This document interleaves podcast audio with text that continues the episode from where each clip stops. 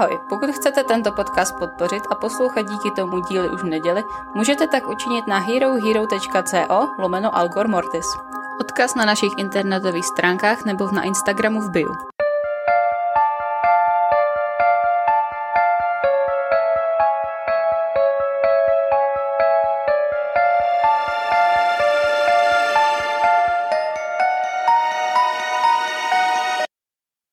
Tak tedy vítejte u sto šestého dílu podcastu Algor Mortis, hostují Anet a Natálie. A vítejte v roce dva tisíce dvacet dva. Já ještě furt zpracovávám dvacítku a už je dvacet dva. To je strašný. Jako jo, no. Poslední dva roky se nestaly. Vlastně jediný důkaz toho, že poslední dva roky uběhly, je tenhle podcast. Ne. Pro mě osobně. Ne. To je fakt, no. A stejně to jo, teď jsem přemýšlela nad jiným případem a říkám si, jo, to jsme nedělali tak dávno. šestnáctý díl. A, mm, dobře. Ups. Rok a tři čtvrtě zpátky. Ups. Cool. Tak. To jsme, ještě, to jsme ještě natáčeli na gauči. Ano.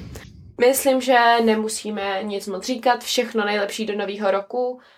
Tak jo, co pro nás máš připraveného dneska? Ne, to bylo, jakože už jsem to připravovala moc dávno a už si vůbec nepamatuju, co jsem k tomu chtěla říkat, co tady nemám napsaný. Musíš to dělat jako já, psát to hodinu před natáčením. Ne, já jsem to psala hodinu před natáčením, ale předtím, předtím. Jo, jo. To je jenom pro vás, abyste pochopili, jsme měli natáčet kolik, dvacátého šestého Mm-hmm. A teď je dvacátého devátého Teprve jsme se k tomu dostali, takže asi tak. Neměla jsem říkat, že ještě rok dva tisíce dvacet jedna, teď mi nic neuvěří. Dobře, dobře, dobře. Tak jo. Tak a podíváme se dneska na přípla... případ? Mm-hmm. Případ mm-hmm. Uh, Cynthie Sedeb... Sedebaca. Já fakt nevím, jak se tohleto čte. Věděla jsem to, jak se to čte, už to nevím. Sedebaca. Se, tak. Mm-hmm. Tak. A podíváme se do Fallbrook Kalif- v Kalifornii, kde žije tehdy Cynthia Sedebaca, která se narodila jedenáctého února devatenáct set padesát jedna. Řekni to třikrát za sebou. Neřeknu. A to, tohle je vůbec případ s takovýma divnýma jménama. Nic. A má celou dceru Lauru, která je úplně normální dítě, hodná holka, hodně zaměřená na rodinu.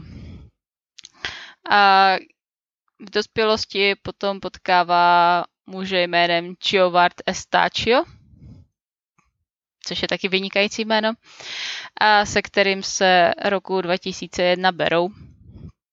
A Giovardovi Já to budu číst Giovard, protože já už si fakt nepamatuju, jak se to vyslovuje. Jestli někdo umíte španělsky, tak mě prosím nezabíjejte. A tomu je v té době čtyřicet a je to realitní agent ve Fallbrooku, kde Laura je taky realitní makléř. Ona to není agent, on je to makléř, že jo. Mm-hmm. A kde Laura pracuje taky. A plus je to voják v rezervě. A má dvě děti z předchozího manželství. A oba s Laurou jsou tedy velice dobře finančně zajištěný. Jak jsem říkala, oba jsou realitní makléři. A žijí v poměrně velkém domě, kde vychovávají ty jeho dvě děti a plus ještě dvě děti ze společného manželství. Je to teda poměrně spokojená rodina, když se podíváte na fotky jejich baráků, tak je to fakt estate. Něco jako jsou na Ořechovce ty, ty velky. Je to teda spokojená rodina, ale hodně vytížená, protože oba rodiče pracují poměrně dlouho. Gio trénuje rug, tým rugby místní a plus tam s nima ještě v tu dobu bydlí i Cynthia, která několik let zpátky utrpěla infarkt, takže oni se o ní starají. A ona žije v takové vedlejší části domu. Když se podíváte na ty fotky, tak to je prostě hlavní barák. A zatím je, nebo zatím loveno, vedle toho je garáž a nad tím je takový malinký baráček. A tomu oni říkají granny flat, jakože babiččin mm-hmm. byt, řekněme. Prostě takovej malej byteček nad, nad tou garáží. A vše teda vypadá v pořádku, ale mezi Cynthií a Giovardem jsou rozpory, hlavně co se týče výchovy dětí. A proto... Jako mezi tím manželským párem? Ne, ne, ne, mezi tou babičkou, babičkou a, a manželem. A ten Gio, a nejspíš kvůli právě té mentalitě vojáka, tak je na děti hodně přísnej, protože chce, aby byli úspěšní, ale je to takovým tím stylem, který děti úplně pak nemají rádi. Prostě militaristický chování. No. Jako ne, že by byl na ně úplně hnusnej asi, ale ti jeho starší synové řík, ho popisují jako takovou tu alfa osobnost a že bylo těžké dosáhnout jeho očekávání. Doma byl generál. A Cynthia na druhou stranu byla taková ta klasická rozmazlující babička. Takže v tomhletom oni se, mm. oni se úplně jako neschodovali. A což teda vedlo ke spoustě hádek mezi nima a v podstatě o čemkoliv. Nejenom co se týče těch dětí, ale i jako politika a prostě tyhle všechny věci. Vše, o čem se tak jako pravidelně hádáte s rodinou. Asi tak, no. A v listopadu dva tisíce třináct se potom Cynthia rozhoduje v domě žít natrvalo, protože je přesvědčená, že za modřiny na Lauriných rukách, které se jí objevily, je zodpovědný její manžel. Což k tomu se ještě pak vrátíme. A pak nastává jedenáctého února dva tisíce čtrnáct, kdy Cynthia má narozeniny, jen tak mimochodem, a kdy Giovard se teda připravuje domácí práce a připravuje se na dceřinu spellingovou soutěž. To jsou takový ty... Sp- ty spelling bee. Spelling bee, co? Uh, my to nemáme. Protože u nás se slova čtou tak, jak se píšou. Jo no, to pak dost postrádá smysl. No, ačkoliv vzhledem k některý čtenářský gramotnosti některých lidí, tak občas by se to možná dalo použít i u nás. Nic.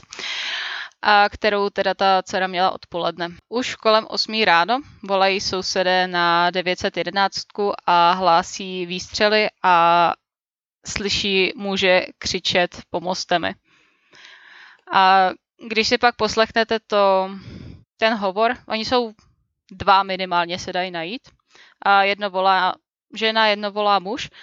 A ty výstřely některé jsou slyšet i na tom volání. Jako v tomhle tom body navíc těm sousedům, že to fakt jako nahlásili okamžitě, protože s tím je v Americe taky občas docela problém, že někteří čekají třeba, až se tam objeví policie a tak jako vykouknou a hej jo, já jsem, já jsem slyšel výstřely v tu a... A hlavně je to výstřel nebo ohňostroj, jedno z toho je ilegální a zbraň to není. Já jsem slyšela, že jedno z toho má ozvěnu a druhý ne, ale teď nevím, který to bylo. A že, že podle toho se to dá že, poznat. Ale nevím, to bych možná kecala. A kdo si to chcete vyhledat, tak můžete. A oni prostě uh, volají ve smyslu, že jo, teďka jsem slyšel pět výstřelů a nějaký muž křičel pomozte mi a teďka oni jak mluví, tak najednou dž, dž, dž. A jedou dál výstřely. Najděte si to, jestli, jestli si chcete poslechnout, určitě to nebude tak těžký. A volání teda dovede policii do ulice a do domu Estacciových, kde nachází Giovanna zastřelnýho dvanácti ranami z pistole. A z toho, co vidí, tak uh, usuzují, že byl napaden, když odnášel prádlo ven. A první byl nejspíš střelen pětkrát, ale podle krvavé stopy vedoucí ze zahrady do kuchyně byla pauza v útoku. To pak uvidíte proč. To je potom slyšet i na těch voláních. Právě, že oni volají v té mezeře. Takže oni slyší první výstřely, volají a v tom nacházejí nadcházejí další výstřely. Giovard se teda do té kuchyně teda zvládnul doplazit a zamknout za sebou dveře. A útočník ale rozbil okno a střelil ho znovu, když se snažil odplazit dál. Nejspíš k telefonu, asi předpokládám. A to jsem vůbec nečekala. Jsem čekala, že střílí on. Policie pak oznamuje zprávu rodině. Seženou všechny, kromě Cynthie. A na instrukce Laury, která je v tu dobu jako úplně mimo. Pak nacházejí Cynthii okolo třetí odpoledne v její oblíbený kavárně, odkud ji berou na výslech. A teď nastává bordel, vážení přátelé, protože jestli si najdete ten, ten výslech, tak jako je to fakt zajímavý. Jako ono to svým způsobem vypadá i strašně vtipně, ale když si uvědomíte, co je zatím. A Cynthia se teda na výslechu přiznává s tím, že Giovard byl na všechny zlej a někdo ho musel zastavit. A je to prostě, ona se ptá, jako is he dead? Jako je, je mrtvej? A ty lidi, co ji vyslychají, říkají jako, na to mi řekněte vy. Je? A ona, doufám, že je. Okay, it's okay. Is he dead? You tell me. Gotta be dead. You think he's dead? I hope so. A pak se jí teda zeptá, jako, jestli s ním měla dobrý vztah, nebo tak něco. A ptají se, snažil se ho někdo zastavit? A ona říká, já ano. Jakože I did. Já jsem, to, já jsem ho zastavila. A když ona se pak teda dozví, tak jako nepřímo, že je mrtvej, tak se začne smát a prostě tleská a je strašně nadšená z toho, že a děkuje, že děkuje jim, že jí řekli, že je mrtvej. You were killed when? Today. We're gonna ask you some questions. We're gonna ask you some questions because we're trying to figure out what happened today, okay? A prostě fakt to vypadá strašně bizarně. A co se teda stalo, tak to ráno se Cynthia taky chystala na tu spelovací soutěž.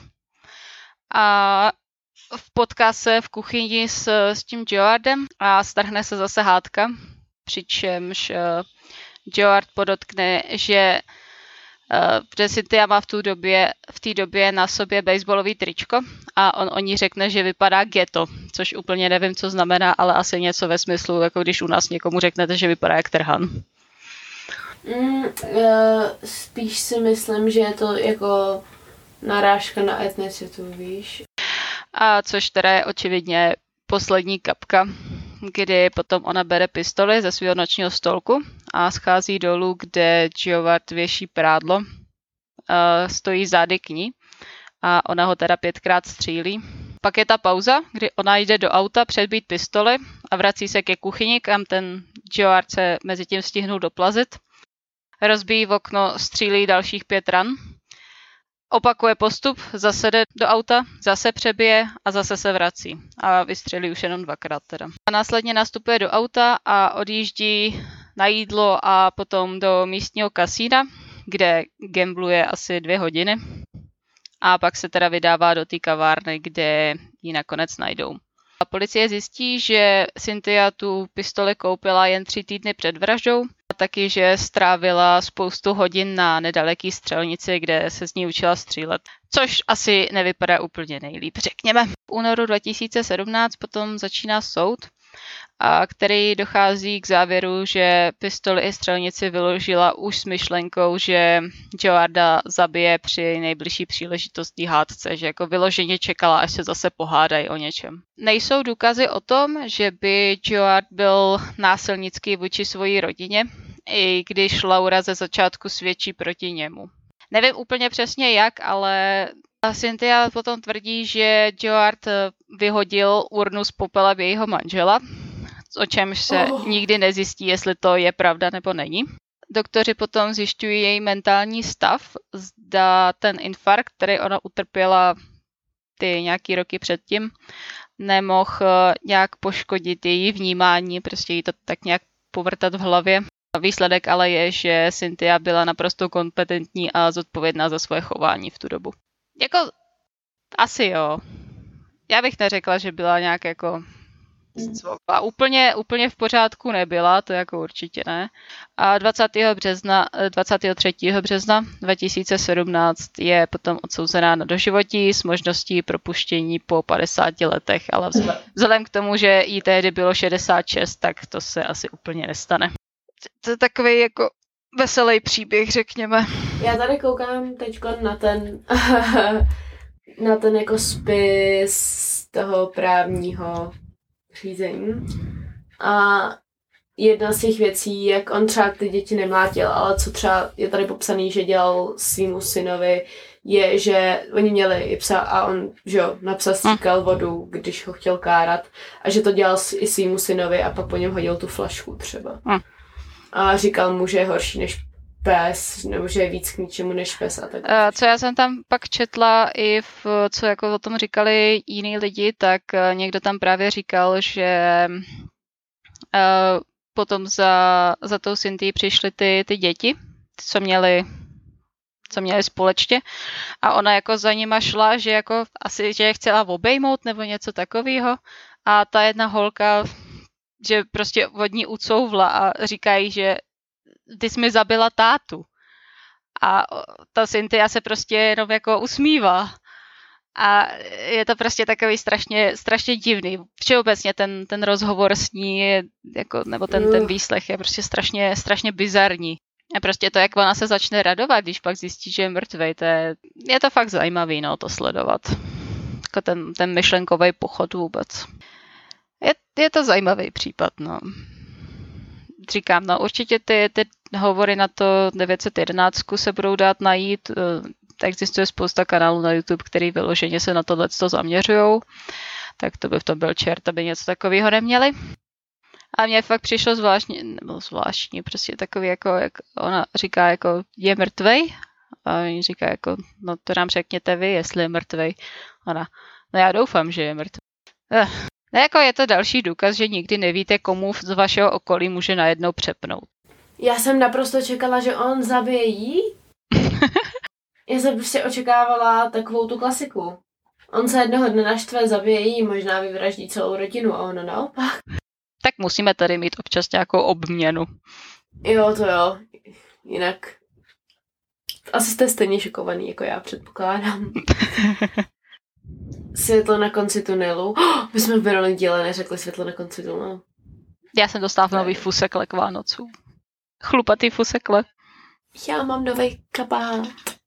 A Paťoucha, mám z těch fakt radost. A strašně moc ponožek jsem dostala. Koupila jsem kočtenový pelech, takovou papuči. A místo, aby ležela vevnitř, tak leží na tom. Hm. Ano, znám tvoji, koč- tvoji kočku, zní jako ona. Tak jo, uh, tak. Uh, tímto se s vámi asi loučíme. Uh-huh. Děkujeme všem, kteří nás podporují na Hero Hero. Uh, jo, my jsme uh... ještě nepoděkovali za náš předčasný vánoční dárek. Jo, ježmaré, děkuji za připomenutí. Strašně moc děkujeme tomu člověku, který nás podpořil na PayPalu. Co by vánoční dárek? To bylo úžasný. uh, takže díky, díky. A... Pedi se půjdou na podcast, co na to říct. Ano. Tak. Už se s vámi tímto loučíme a při troši štěstí se uslyšíme příští týden znovu. Tak, tady ahoj. Zdar.